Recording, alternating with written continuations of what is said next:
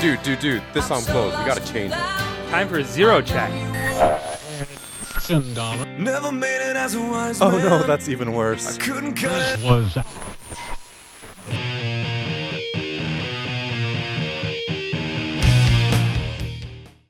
Hello, ladies and gentlemen. Welcome to the Zero Check. We have uh, another delightful episode for you today. This is, I don't know, the seventh or twelfth of the fourth season or something. And uh, I have here with me Craig, Richard, and Michael. And I am, of course, Stephen. Pleasure to see you all today. We have four albums that we um, that we have been listening to for a couple of weeks now, and which we will give harsh critical notes to. We did The Grand Illusion by Styx. We did Seekers and Finders by Gogol Bordello. We did um, the Hamilton original cast recording. And last but not least, Empath by Devin Townsend. So, where would we like to start this week? Can we start with Devin Townsend this week? Yeah, throw it throw it out there. Tell us about this uh, this album, Craig. Woo! So on our last episode, we did the album City by Strapping Young Lad, which is an album Devin Townsend did at the very beginning of his career and came out the same year as his solo album Ocean Machine, which he, which we did in the first run of this show. Um, now, one of the themes that Richard had kind of suggested that I thought was cool for us doing in this kind of reunion tour was going back to artists we did in the original run of the show and seeing what they've been up to since. So I kind of took that theme for this selection of we we've looked at what Devin did at the beginning of his career. Let's look at what he's done most recently. Um, and Empath is his most recent solo album from 2019. Um, and it comes after Devin was kind of entering a very high point in his career.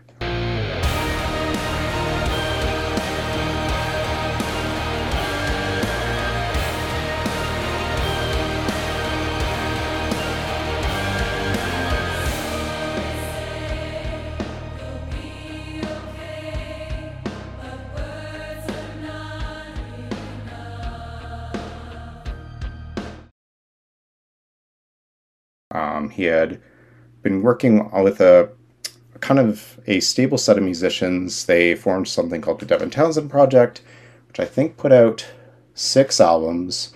Um, and Devin's career was going really well. He was getting headline festival bookings, um, each album selling more than the last, etc., etc.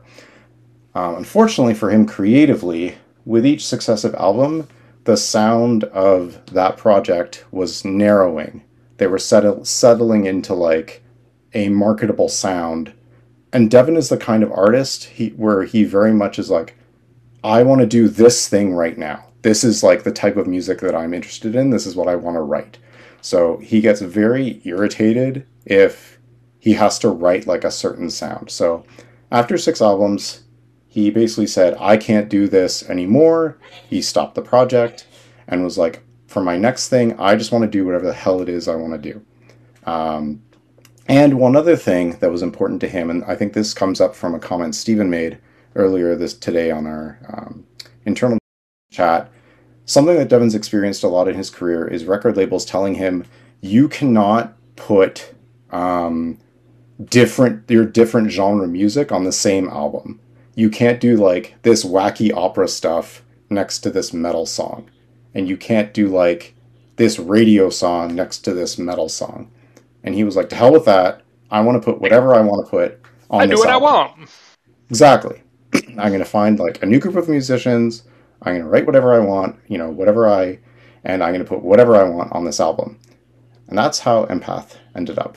Um, one thing that I think applies really well to this album that I saw in review is it's the most Devin Townsend album that he'd written in a long time because it encompasses kind of all of the different types of music he writes and all of his different influences.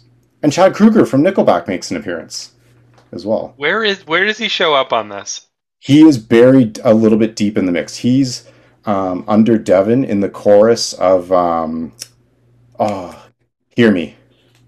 Ah, Yeah, he's a I- bit I- hard to hear. Yeah, if I you don't know he's there, didn't yeah, notice him. yeah. If you if you don't know the he, that he's on the album, if you're not like listening for him, you're probably gonna miss him. But It's there's a little ironic about- that he's in the song called "Hear Me." uh-huh. there's a fun story Devin tells of like um, that came about of I think Devin just earlier in his career was kind of like shitting on Nickelback just because it was either the thing to do or he heard that his music had been like chatted badmouthed him and eventually they they figured that out and Devin went over to his house and hung out with Chad for a little bit and Chad ended up on the album. So weird. It's wild, like crazy music industry connections and how different people meet up. Um, yeah, I will stop talking after giving a ton of context on this and turn it over to you guys. Uh, what did you think? I thought it was Uh, a I think- triumph. Yeah, I, I think the comment that I made was it's all over the place. Very deliberately all over the place. Yeah. That's good getting It's that kind of cool to hear something all over the place too, though. hmm It really shows off Devin Townsend's range. That's one of the things I really like about it. Uh, and that variety is just like you never get tired of it. Something new and playful and fun comes on after every other song. So yeah, I, I really like this. It- for me, it, it had high points and it had low points. Um, there were like, I mean, we've we've talked extensively about you know a track to draw you into the album, you know, of an, an opening number to to really bring you in. Um, I don't. I, Castaway was a weird little beach sound sort of, you know, It's an, beginning. this is an album thing. with an intro track, and intro tracks are like, "Mm, Yeah, uh, and then I mean it, it goes into Genesis, and I actually I thought Genesis was quite an interesting and fun song. Um, I don't know how anyone hits the bass drum that fast. heel toe. Yeah, like it's it's just like it's ridiculous. Hmm. Hit with your Um, heel first, and then bring your toe down, so you get two hits with each motion of your leg, and do that with both legs. And Yeah, my, my my son can do that. They've been he's been learning that technique for a little while now. You're so Evans no death metal drummer. yeah, death metal drummer, just what you need. Um, I, and I but I thought I didn't was say he could do it extremely well. I was just learning it. I thought that was a really interesting track, and the you know the the that drumming really punctuated it. It was very it sounded like gunfire almost. Um, but then it goes into Spirits Will Collide, which I think is the best track on this album. That that track it's it's such a positive song. I felt like Mhm. Andrew WK was singing it. You know what I'm saying? Like it was It's all a super about good feel good song. yeah, it's it's, it's a, such a super feel good song, and it's really well put together. And then and then he travels to Narnia for a while, and we talk to Mr. Tumnus, and we you know, and and then he goes back into you know Evermore and Sprite and weird stuff. Uh, Why is such a strange. I like it, but it's such a strange song.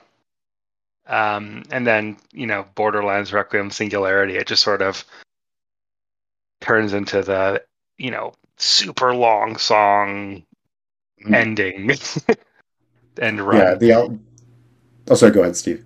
Yeah, I, I actually I thought Borderlands was uh, an interesting song, and it it had like it kept running through my head after I, I listened to the album. Like it, it earwormed me. I do um, love. What? I do love the main the main guitar riff of Borderlands. It's so Yeah, simple it's- but so effective. it, it, it was a it was a really solid track for something that they stretched out to 11 minutes. Uh, but then you know, and Singularity is you know it's in six parts or whatever. The you know 23 minute song, so it's it's it's it had it, it you know it's it's up and down and up and down. I, I I have I have trouble with songs that that just keep going that long Mhm. but um but no i mean all in all i would say it was a really interesting album it had a lot of um a lot of unexpected moments um and and in general i thought i i, I quite enjoyed it it was um mind expanding i don't know what do you want to call it without drugs I'd say that's a good way, way of putting it. yeah that's that, that's my opinion that's how i felt about it So I I listened like to it a this. bunch of times. I like this album as well. Um, I found that a lot of metal that I would go into would sort of have that um, where everything sort of sounded the same. And I almost felt like I wasn't sure where one track ended and the next one started. And so I really appreciated that this one was kind of all over the place.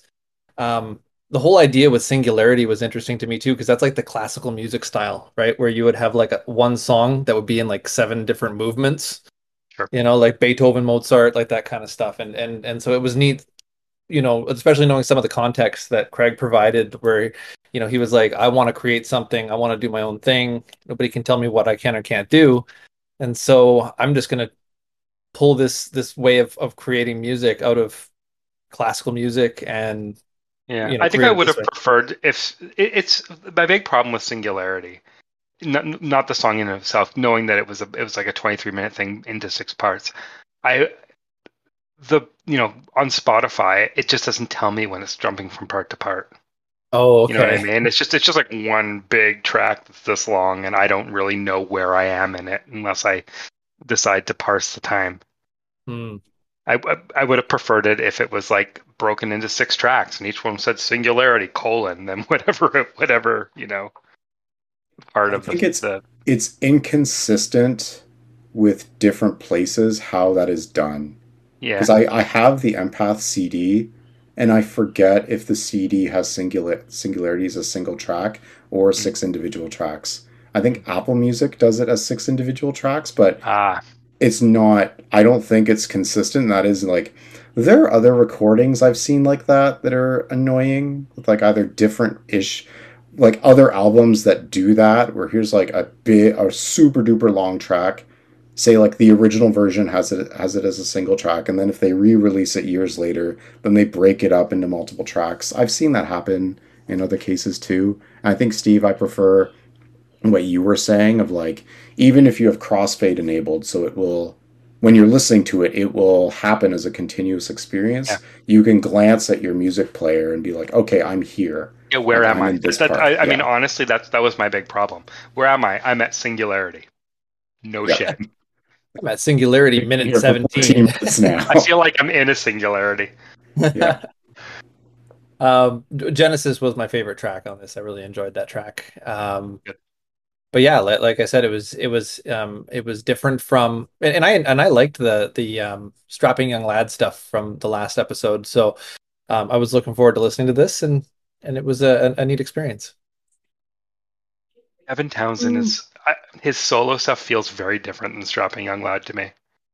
Like, I mean, it's it's there's a lot of heavy in all of it, and you know, um, but like the Strapping Young Lad. I, I mean, I, and I, to be totally fair, I've only listened to City, um, but it sounded like it was like music with a purpose. Like this, there is there is angst to be worked through Mhm. and that and that that is what that album that album has you know that's what it does uh the i've listened to you know ocean machine and and this from devin townsend solo stuff and it feels a lot more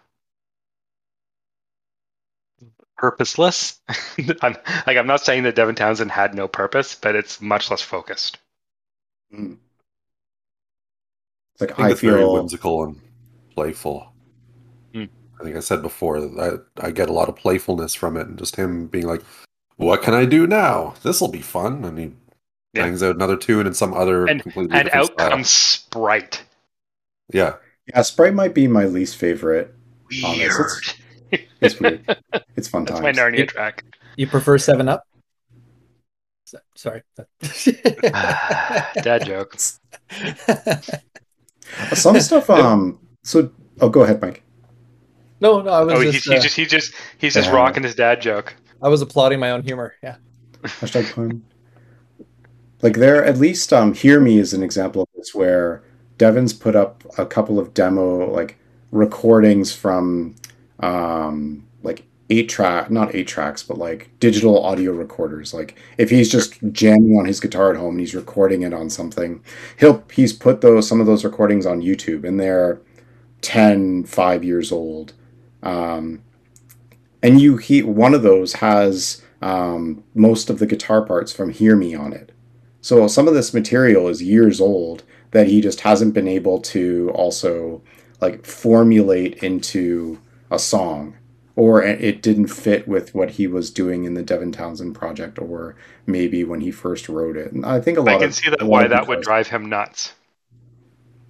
Yeah, where he's like, I have all this material and I don't have a like my label won't let me release it and I had I don't have like an avenue to get this out. hmm Cool. No, I thought Spirits Will Collide was super badass though. Like that, like that. That's a song that will find its way into playlists of mine. That's more that's the most like Devin Townsend project esque song on Sure. there. So if yeah, that's kind of m- most aligned with the sound he was coming from or he left leading into into this album. Mhm. Ooh, Word. check it out, folks. Yeah, it's good. Yeah, check it out. It's definitely different. And amusingly, his next solo album. Um, so after this, technically was not his most recent solo material, but his real most recent solo material is a double ambient album, which I figured would be total yes, totally impenetrable for this show. So I picked the second, the technically So- second most Sorry, recent did, solo did material. you say it's an ambient album? Yeah, Oh. puzzle, uh, sn- puzzles slash snuggles. And it's just noise. There, yeah. Give it a shot. I'd be curious to see, to hear ambient like is, ambient is weird. ambient when- is weird. when Devin was- Townsend ambient, yeah. When I was Yep. in China, uh, one of the the other foreigners who was there with me, he was um, he taught at the same school that I did. His name was Scott, and he was really into like Philip Glass and Oh, wow. Brian Eno, like lots of just weird ambient shit, and uh, it, that's where I got my introduction to that. And I have to say, I'm not a fan. It's great when you're working. Maybe But it would probably be better if I were like really high. Maybe that or too. working really high. yes. one of the two. Mm. All right, which one do we Um, want to do next? Good question. Shall we do some Styx? Yeah, let's, let's get it over with. Let us sail away. do a little bit of Styx. So Tell, tell um, us about Styx, Mike.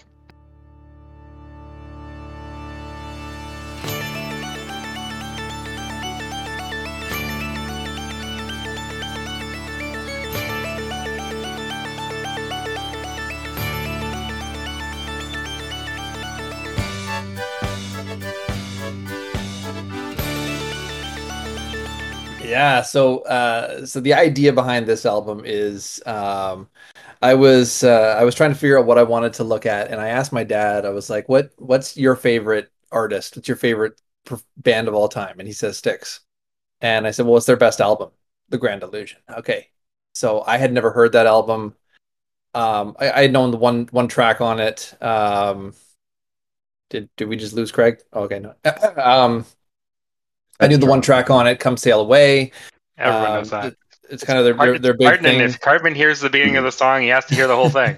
yeah, So, I- I was- I was excited to listen to this one. Um, Styx is a um, uh, an American band, um, sort of big in the '70s.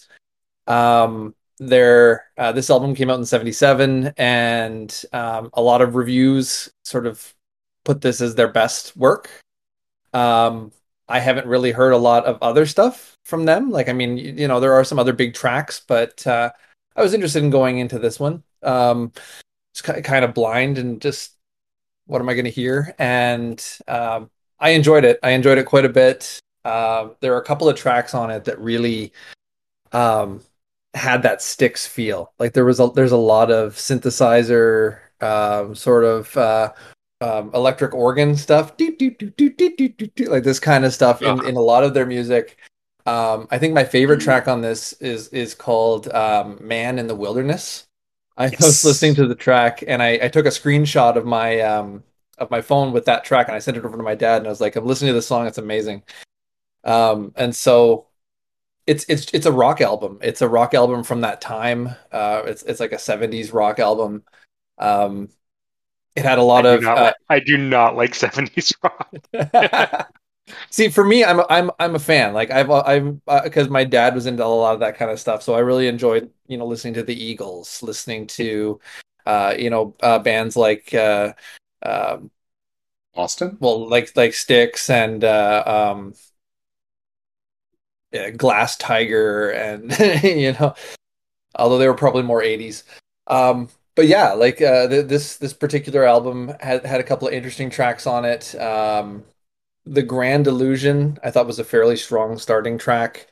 Um, and then uh, Come Sail Away was just like a piece of nostalgia. I was really excited when that song came on because it's one of those songs that, that are uh, that was part of my MP3 collection back in the day. Remember back when we all had MP3 collections?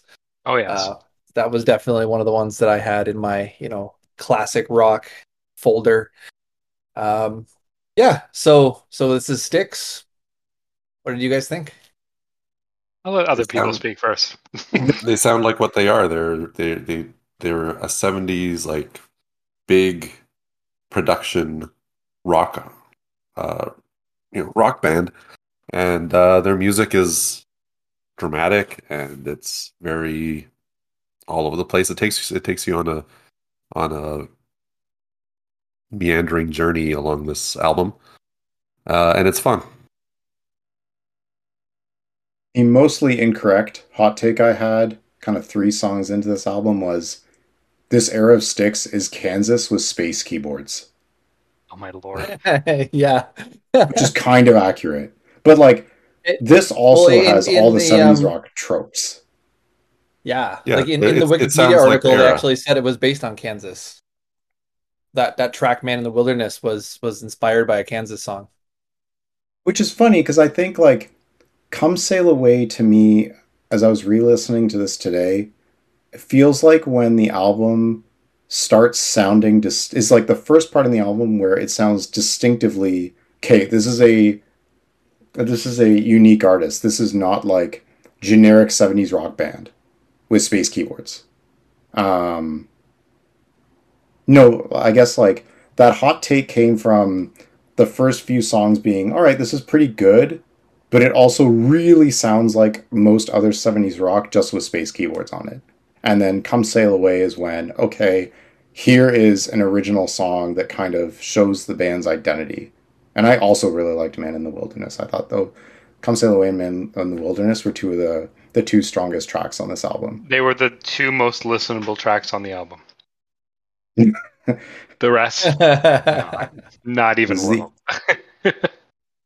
I no, I, I thought it was awful. Like if I had to hear that synth one more time, I wanted it's go or was it a guitar or something awful? I just wanted to punch somebody in the face. It was just it drove me insane. Did Okay, so not note, like note it. to self: do not be in the same room as uh, as Steven when listening to Styx. It's just not good. Like It's it's very so- jarring. I would say it's very jarring, and it is like in retrospect, like with this album being around for you know 40, 50 years, um, we kind of have gotten used to it, and maybe it was more interesting at the time because it was so novel. Um, it's kind of also interesting to think that "Come Sail Away," at least when I my impression was that it had the some of the least amount of keyboards on the album. Mm. Like that, yeah, Come it was Away it is was only only guitar-driven only song. like the middle only the middle part. Yeah. Um, that song could have ended halfway through, and everyone would have been better off for it. No way. repeat, repeat ad infinitum. I love picking an album that's going to trigger Steve. Ugh. It's oh, I just do not like it. It's so irritating. So my, my question is: Is it specifically because of the synth and the keyboards, or is it this sort of genre of of uh, or this time period of rock music? I yeah, I don't. You may not know this about me yet, but I do not like progressive rock. I do not care for that 70s rock sound. And I I didn't know how annoying I found space age synthesizers until I had to listen to this album. But now I know. Now you know. Now what I know. 70s classic rock that's not prog, though, Steve? So, like Boston. How do you feel about Boston? I don't. it's- it's For entirely different reasons, I don't care for Boston. Okay. Um, there's some Chicago I don't mind. Okay. Yeah. Speaking of American cities, That's, that, that's how you name a band in the 70s. You just pick a city. Yeah. there's some Kansas I don't mind. um, It's like to me, yeah, to me, like 70s rock is harmonized guitars all the time, like two guitars harmonizing, and like the, the throughout the entire song, and like fairly like good singing throughout the entire Yeah. thing, and maybe some hardish, like leaning slightly more to the hard rock side of things. as as to Kansas, they the song "Dust in the Wind" was all through Highlander the series, and Mm. that show is probably the greatest piece of trash ever made. and and I love it. It's terrible, but I love it. And so Dust in the Wind has, has like a special place inside of my brain heart. what about the But Eagles? How do you that- feel about the Eagles? Hotel California.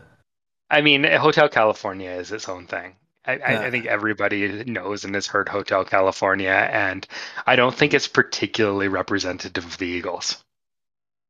It's yeah, Um, it's it's kind of a bit of a yeah. There's not really a lot else from them that sounds that way. No, it's just, it's really its own thing. Um, so I don't judge you, and I like Hotel California honestly, but I don't judge the Eagles based on it. They they have some Okay. songs I don't mind. Um, it, Take it easy. It's a good yeah, song. I, I, it's it's it's all right. Like you know,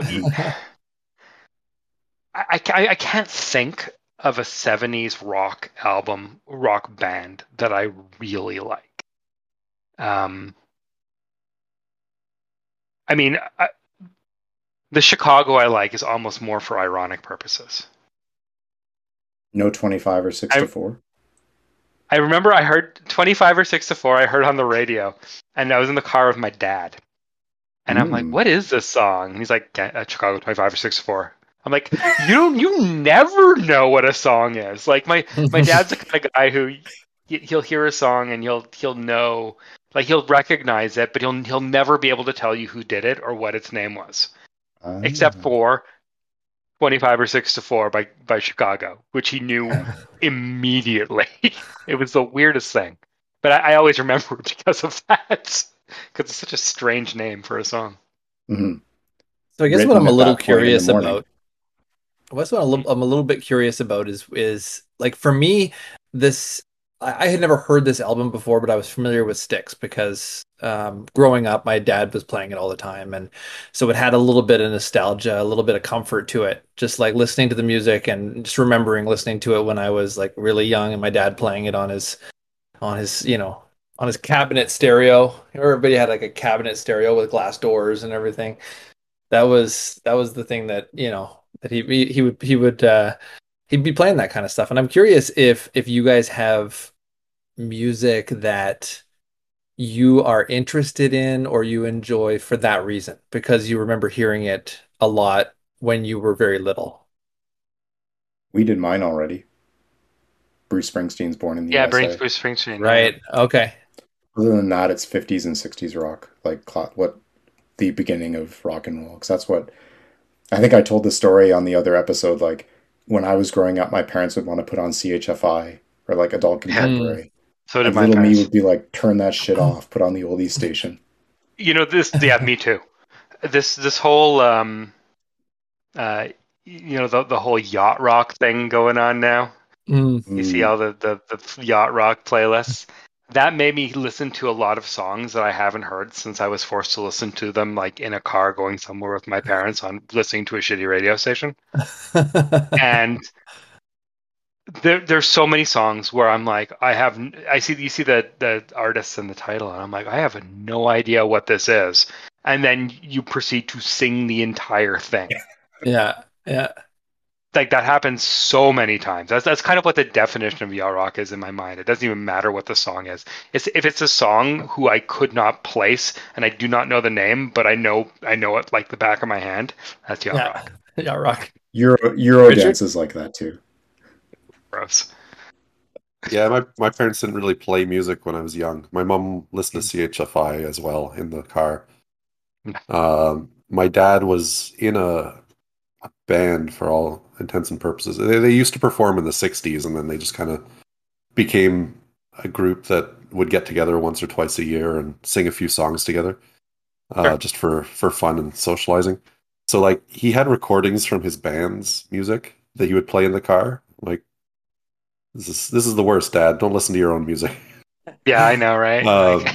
Like, somebody's got to, I guess. yeah, yeah, because nobody else was. Exactly. Uh, they were I a folk can't- band, like a. They were like a, a '60s coffee shop folk band. Played folk folk tunes from all over the world. Uh, so that was that was their thing. Uh, Like a but my bunch of acoustic siblings- guitars. Yeah, and a mandolin and a banjo and Oh, all nice. that stuff. yeah. Awesome. And that's what you had to Um, listen to in the car. Yeah, right. Thanks, thanks, Dad. Yeah. Um, but it was my siblings' music, my older siblings, because I'm I'm one of many uh, siblings in my family. I was kind of the second family, and uh, so they were they grew up in the late seventies, eighties. We'll say is when they kind of grew into their teenage and, and early adult years. So I, I listened to a lot of uh, like my sister was really into Doors and Pink Floyd and uh, and then my brother got me into Rush, uh, into uh, the Police and stuff like that. So yeah, that was kind of what influenced me earlier on. Yeah, that's fair. My mom would listen to like I'm trying to think of she had like a, a, number of go-to mm. CDs that she'd she'd throw onto the stereo in the morning when we were getting ready for school. One was the Everly Brothers greatest hits. So I heard I heard oh yeah. I heard a lot of the Everly Everly Is- Brothers. And I mean is, is, is that your album so- choice for next week? oh god. so no. wait, wait a s- wait a second. Was this was this like a two song single or something? Because they didn't have that many hits. You'd be surprised. No. Um, but yeah, she Everly Brothers' greatest hits. I mean, the hit to filler ratio might not have been great, but Yeah. there it was probably better than you think it is. Um, and she would listen to the Dirty Dancing soundtrack. Oh, Interesting. nice. So much dirty and Cocktail. Yeah, cocktail, Kokomo. Yeah. Yeah, like with some serious like. There was some other old stuff too, like like the Everly Brothers. I'm trying to remember right now, but those are like those three really stick in my mind. And whenever a song from any of them comes on, I'm just like, oh yeah, I know that.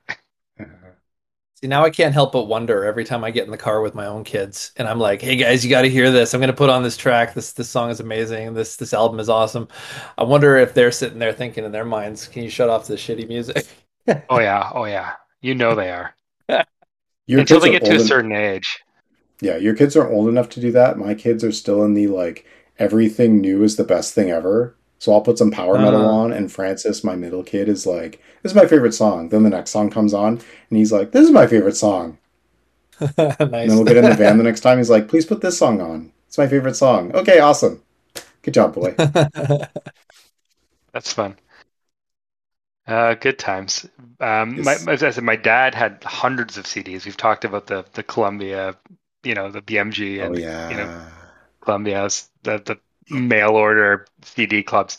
He he just got like hundreds of CDs through there, and um, most of them were just terrible. But he didn't listen to them. Like he collected them, but he, I I would say like three quarters of those CDs probably never got played. So. Uh, so the ones I remember are the ones that he got and that my mom liked, like the Everly Brothers' greatest hits, and that she went to town on. Funny. that he was collecting for the po- for the sake of collecting. that wall. Yeah, pretty much. He had, he had this huge CD rack. It was nuts. In the living room of our house back when when we all lived on Fielding in Oakville. CDs All were strange so I and guess- frightening to my parents. Hmm? C- CDs 80s were were strange strange and frightening to my parents. Oh, I see. They're a little older. Yeah. Alrighty. So um, we have two more. Do you? Shall I go or do you want to go, Rick? Let, Richard? us let's get uh, Gogol Bordello out of the Let's way do it. because it's Hamilton's a little more different. Uh, it's true. yeah, so That's I- kind of what I was thinking. Yeah. So yeah, I chose Gogol Bordello's Seekers and Finders last uh, episode, uh, just as a check back on what uh, what they've been up to since because we did um, Underdog World Strike, right? We that did. was the one we did in, Gypsy in an earlier season. Yeah, Yep. uh, and they're just a great fun band. Uh,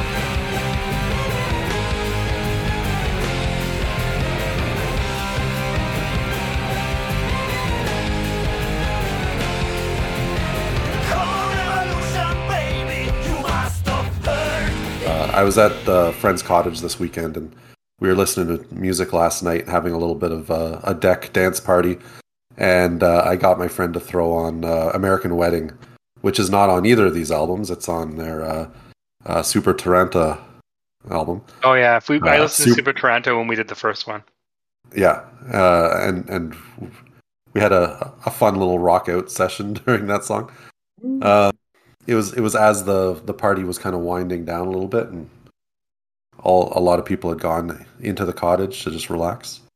Mm. Got a couple more people to at least perk up a bit. Uh, so anyway, it's a I would say they're a fun party band in their own way. They're a group of um, they're out of of New York City, a group of uh, people who had immigrated from various parts of the world to the states, and um, formed a punk band, but brought influence from all of their respective cultures, mostly Eastern European.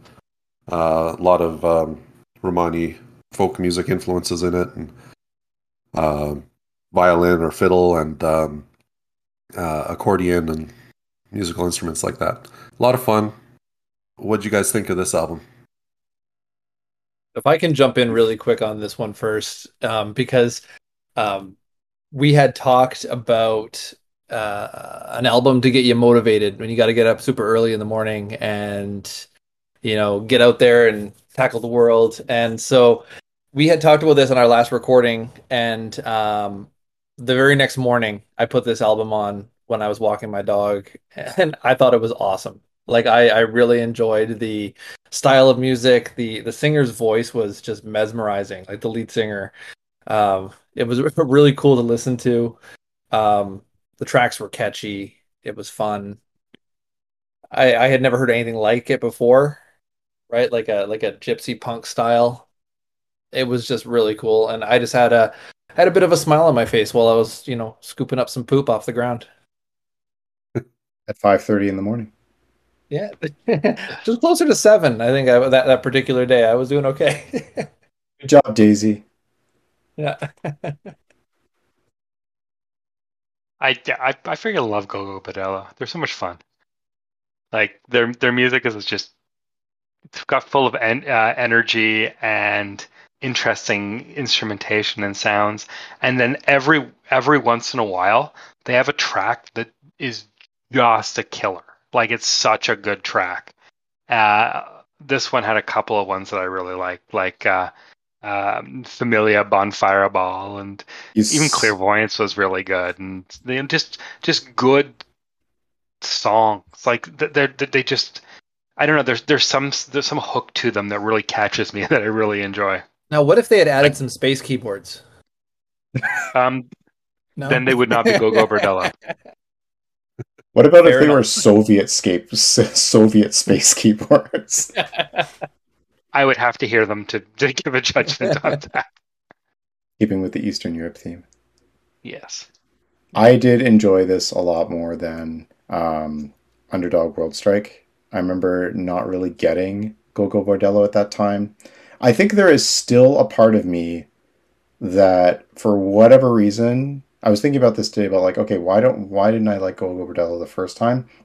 I think there's some part of me that feels like the shtick is a put on, which is hilarious because it's not like this is authentically who these people are.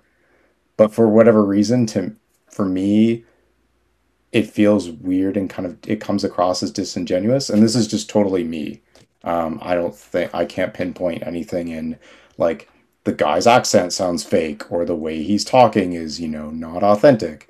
I don't know. I think that's there's probably still a bit of that for how the music comes across to me, um, which is a quirk of my of like myself. But I did enjoy this a lot more um, than the album we did in the original run. And yeah, Familia Bonfire was a super good song. I really liked the line um, Gypsy Christ Superstar. I forget what song that was in, but I thought that was like that was that's a kick-ass little line. Like I find that that Eugene Hutz, the the, the singer, he, Mhm. he's like the guy I would choose to play Rasputin in a movie. Fair Like I feel like that that is the look he has. but, Mhm. but no, I, I, I if anyone if you look like that, then you're legit. I think I think it's a combination of his accent and the sort of ESL lyrics, but not really. It's like it's like what was it? He he he's he's like Ukrainian by heritage, and then he moved to Italy and he learned Italian. Because I remember there was some um, there were some tracks in on um, Underdog World Strike that were in Italian, hmm and then he moved to the states, I guess. So I mean, he's got a kind of a colorful history, I guess. hmm There's a Russian punk band that I've listened to a couple of albums from um, Russkaja, and all their stuff's in Russian, and they're like they are quite Russian to listen to. Um, and I don't have I don't have the same problem with them of like you guys are just you know you're accentuating Russian stereotypes or like you're coming across as fake. So that's kind of weird, but that was kind of what I was comparing to in thinking about that tangent earlier today. Also, you should check out Russkaja. They're also a ton of fun. There's a Toronto band called Lemon Bucket Orchestra that it doesn't really have the punk thing, but they uh, are kind of a revival band of, Eastern European folk stuff. Kind of adapted a little bit for the contemporary listener, I guess, but uh, they're uh, they're very good and ha- have a similar energy. Cool, cool. All right, I, if we're we're done with our Eastern European friends, then I guess we're going to move on to the uh, the the original cast recording of Hamilton, which I, I chose Dun, dun, because dun, dun, dun. because because I have honestly been listening to it nonstop since you made me do the Hamilton mixtape.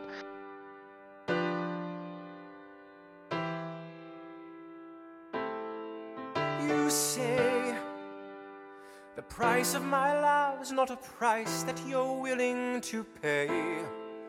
You cry in your tea, which you hurl in the sea when you see me go by. Why so sad? Remember we made an arrangement when Because you went away. I, I guess I, I saw it for the first time when it came out on Disney Plus. Um, and I hadn't heard any of the music before then. I just heard so much about it. You know, you know, Hamilton this, Hamilton that, blah blah blah. It's so great, blah blah blah. So I was like, all right, if it's if it's supposed to be so great, let's see what it's all about. And I watched it, and I was immediately hooked. I thought it was like the best thing I'd ever heard. So uh, I've listened to this endless times since the, the, that first time, and I, just think it's so well done. It's such a good story. It's so well told. It has such you know good music and in, interesting parts, and like I, I, I just I really like it. So let's see. um, I'd like to know what everyone else thinks of it. And did you watch the um, the Disney Plus movie version, or did you just listen to the soundtrack? I have Hey, watched the uh, Disney Plus.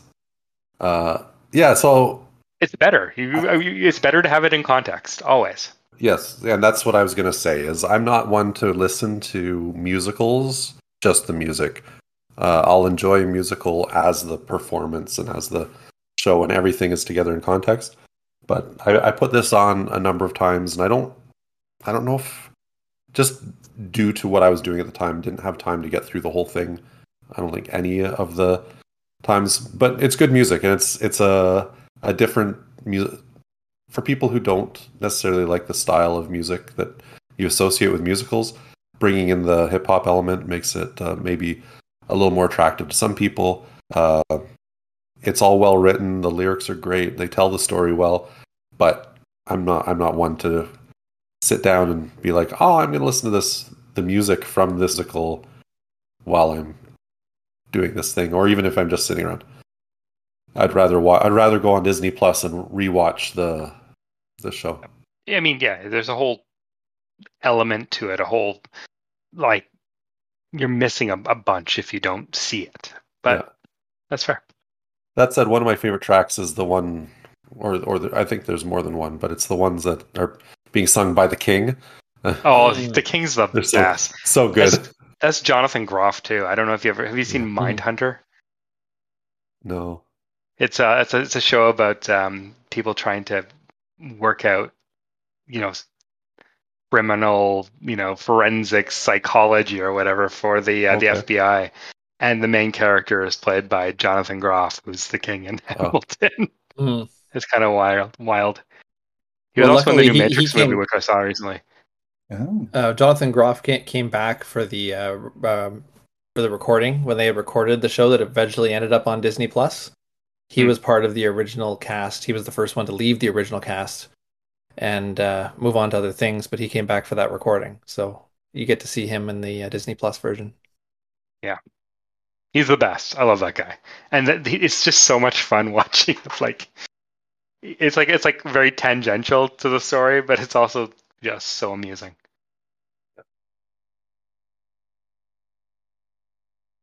Greg, I'm not sure. I was waiting to see if Mike would go next. So You want me to go next? I Oh. can totally go next. Um, so I'm going to I be a am- little bit I of a am- downer. So I don't want to. I'm going to put off the Mm. downerness. you're gonna Okay. say how much you hated it. That's okay. I hate Styx. It did. It did. It didn't. It didn't have enough space. Space keyboards. Um, no. See, so um, I was listening to. I, I'm. I I enjoy this this show uh, just as much as as Steve does. Um, I've been listening to it for a very long time. Um, I started by listening to it on as the uh, original cast recording. I've seen the bootlegs that eventually were came out of the um, uh, the recordings. Uh, you know the, the the less than than ideal way to watch that particular show and um, it's it, it's just an incredible show. It's one of my my top favorite musicals. Um, I, just like uh, just like Steve, I'll put it on when I'm doing other things. If I'm driving somewhere, um, there's a uh, there's an instrumental version of this album, like a completely instrumental version of this album. So if I'm feeling saucy and I want to just like sing through the whole thing, I can totally put that on. Um, it's it's just it, it's it's so good. Um, Lin Manuel Miranda's stuff is just amazing. Like I, I know we sort of went backwards by doing the mixtape first, um, but you know it, it, it's this particular album that inspired um, other bands to to you know tackle some of that music and come up with their own spins on it. But uh, yeah, one of my favorites, one of my favorite albums, absolutely. Okay, bring us down, Craig. Oh, totally. Yep. How much did you hate it? So, as 70s rock is to Steve, musicals are to me. Mm. Um, in that I just But isn't your wife your wife's really into musicals though, isn't she? yes, and we've seen a bunch together. Um, There you go. but there are still many tropes of both the structure of a musical as theater and the music of musicals that bother me. And I think I think this has probably been brought up like a bunch of times by myself over the course of the entire zero check, but a good word I think I would use to describe why I don't like musicals music is sanit it all feels sanitized. It feels like very properly musical theory made with no edge to it. And I feel like if we had listened to the Hamilton albums in reverse, so if we had done this first and then the mixtape, I probably would have liked this more. Um, because I like the mixtape more than this. This still feels like um cool, there's hip hop parts to it, but this is still very much musicals music, and I don't like it. Like, here's Did the multi part, watch it, here's this part. I unfortunately did not watch it.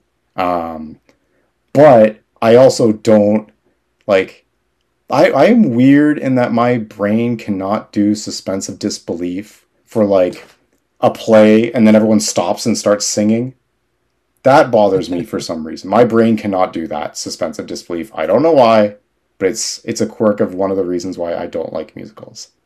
Um, I also found that I didn't like Lin Lin Manuel Miranda's voice. I found it really nasally. I don't know if if other He- people. he's honestly probably the he's the weakest singer in the cast. Yeah, it maybe, and I also I think I also felt like he didn't like that was not the voice I was expecting to hear for Alexander Hamilton, given what I've looked up with both the real person and how I imagine like you would want po- possibly like a stronger figure for the play. Um, that that I also found weird. I don't know if any if that impression is has been shared by other people over the years when they've seen this. Um, but I like I can appreciate the writing and everything else, but on a kind of on a fundamental level, musicals music is not really it's not really my thing. Fair. Indeed. But the This is, remix, uh, the- not the it's a- remix album. The oh no, the mixtape. The mixtape is good. I liked the mixtape.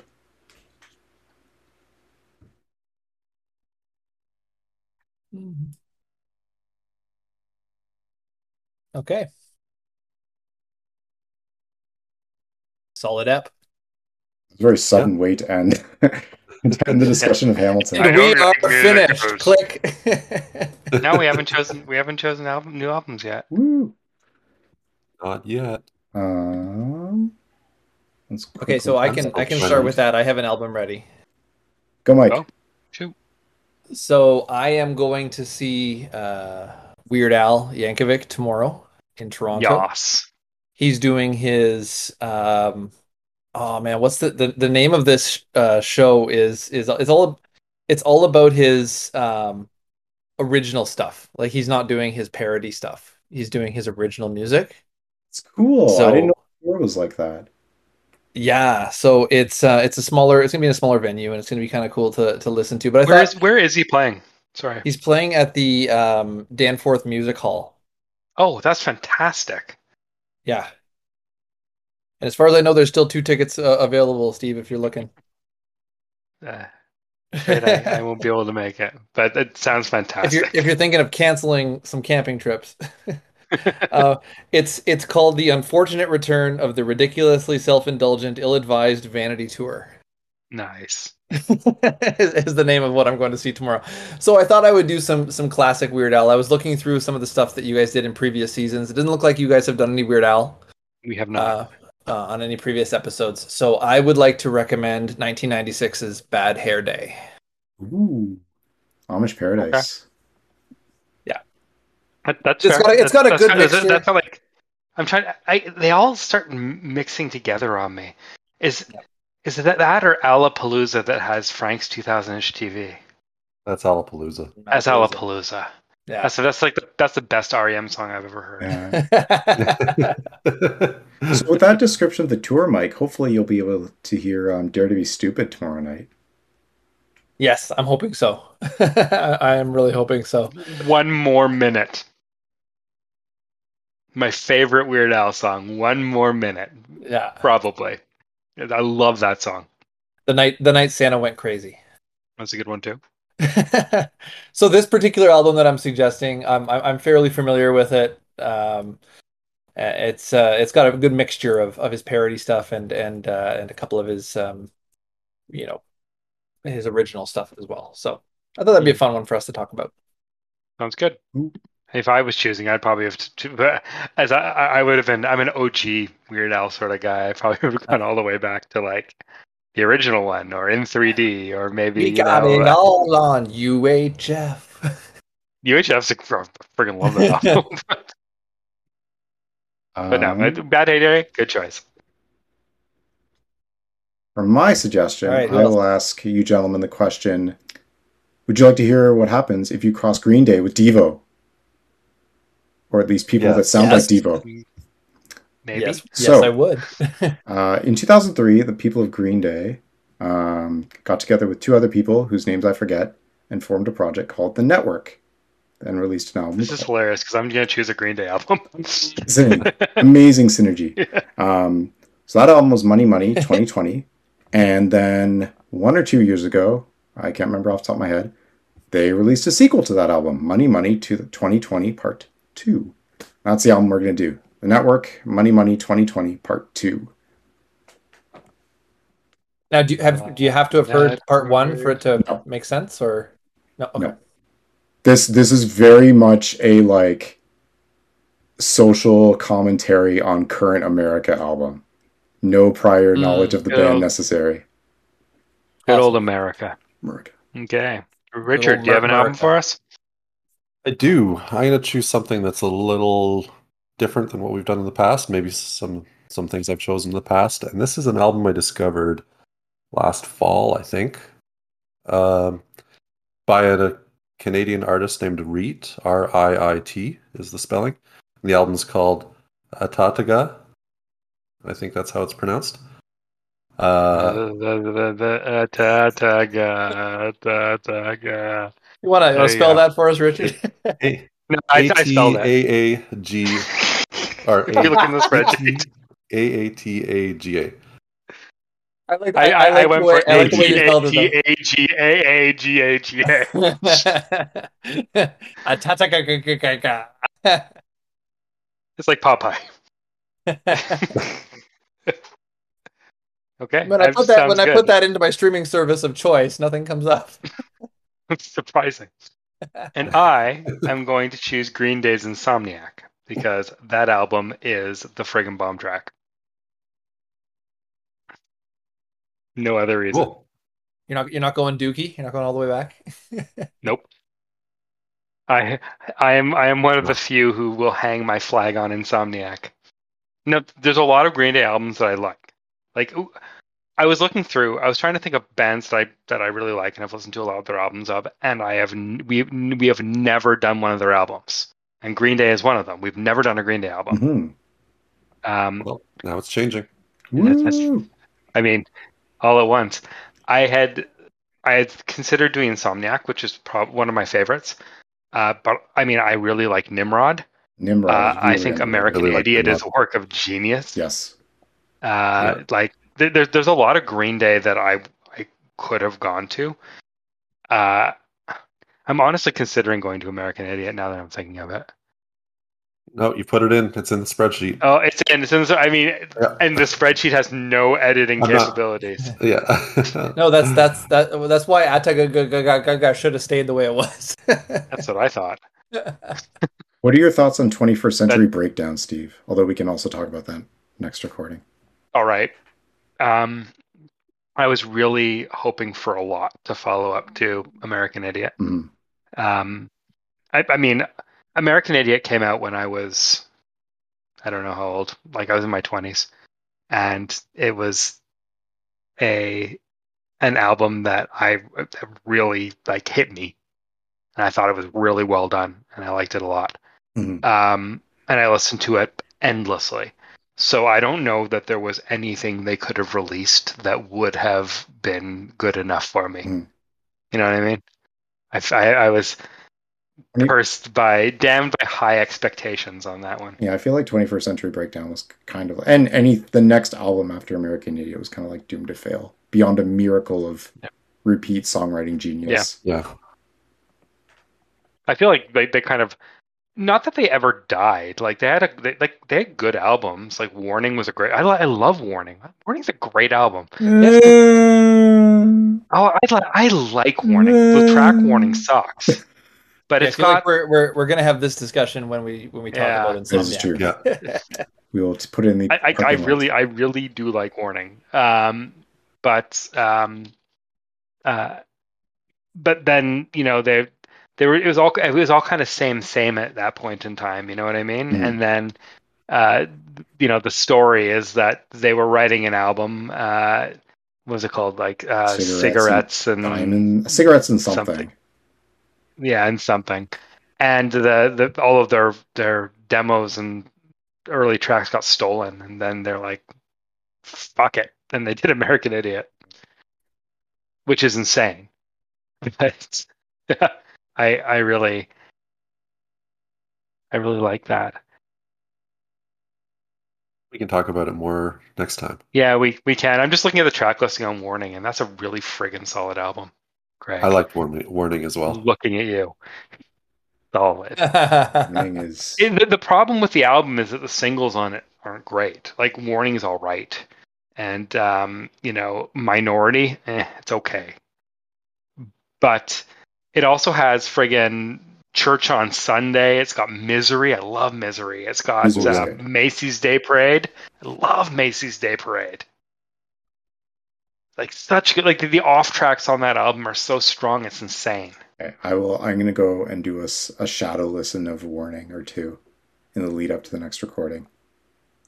Important. Maybe this is another one of those cases where like it will resonate with 40 year old Craig much more than it did with like it's late it's, teens, it's like the same reason like i part of my problems with certain green day albums are the fact that the sing- singles which i don't think are incredibly strong get overplayed. Mhm. insomniac has that issue. I thought brain stew got overpay overplayed. But unfortunately, wasn't with it was okay. Yeah, but you know. But Brain Stew is redeemed by the whole of Brain Stew and Jaded.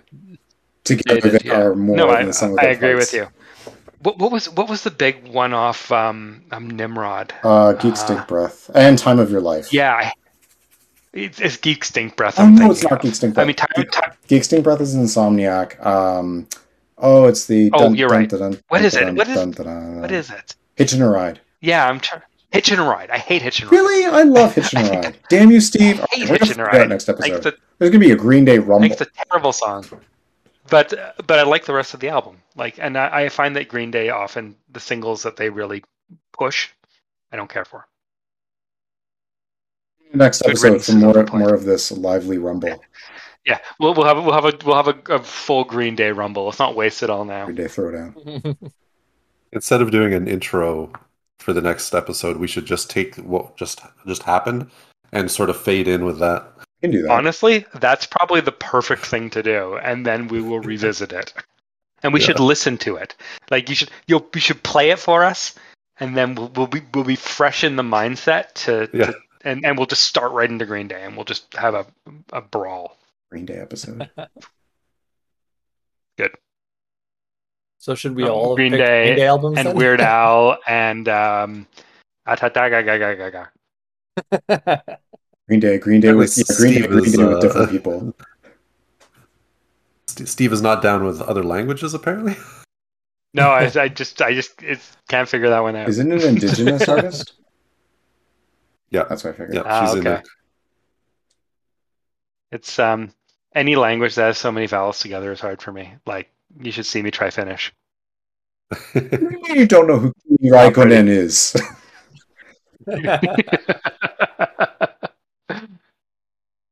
Or Tuomo yeah. Uh, I'd- I'd say- yeah, right. I, I I have trouble with that. It's it's not how my brain is wired. So, um, in any case, um, I think it's been a fine episode. Thank you all for for joining us tonight. Uh, I hope you will tune in next time for the grand Green Day Rumble with Weird Al and Riit. There it is.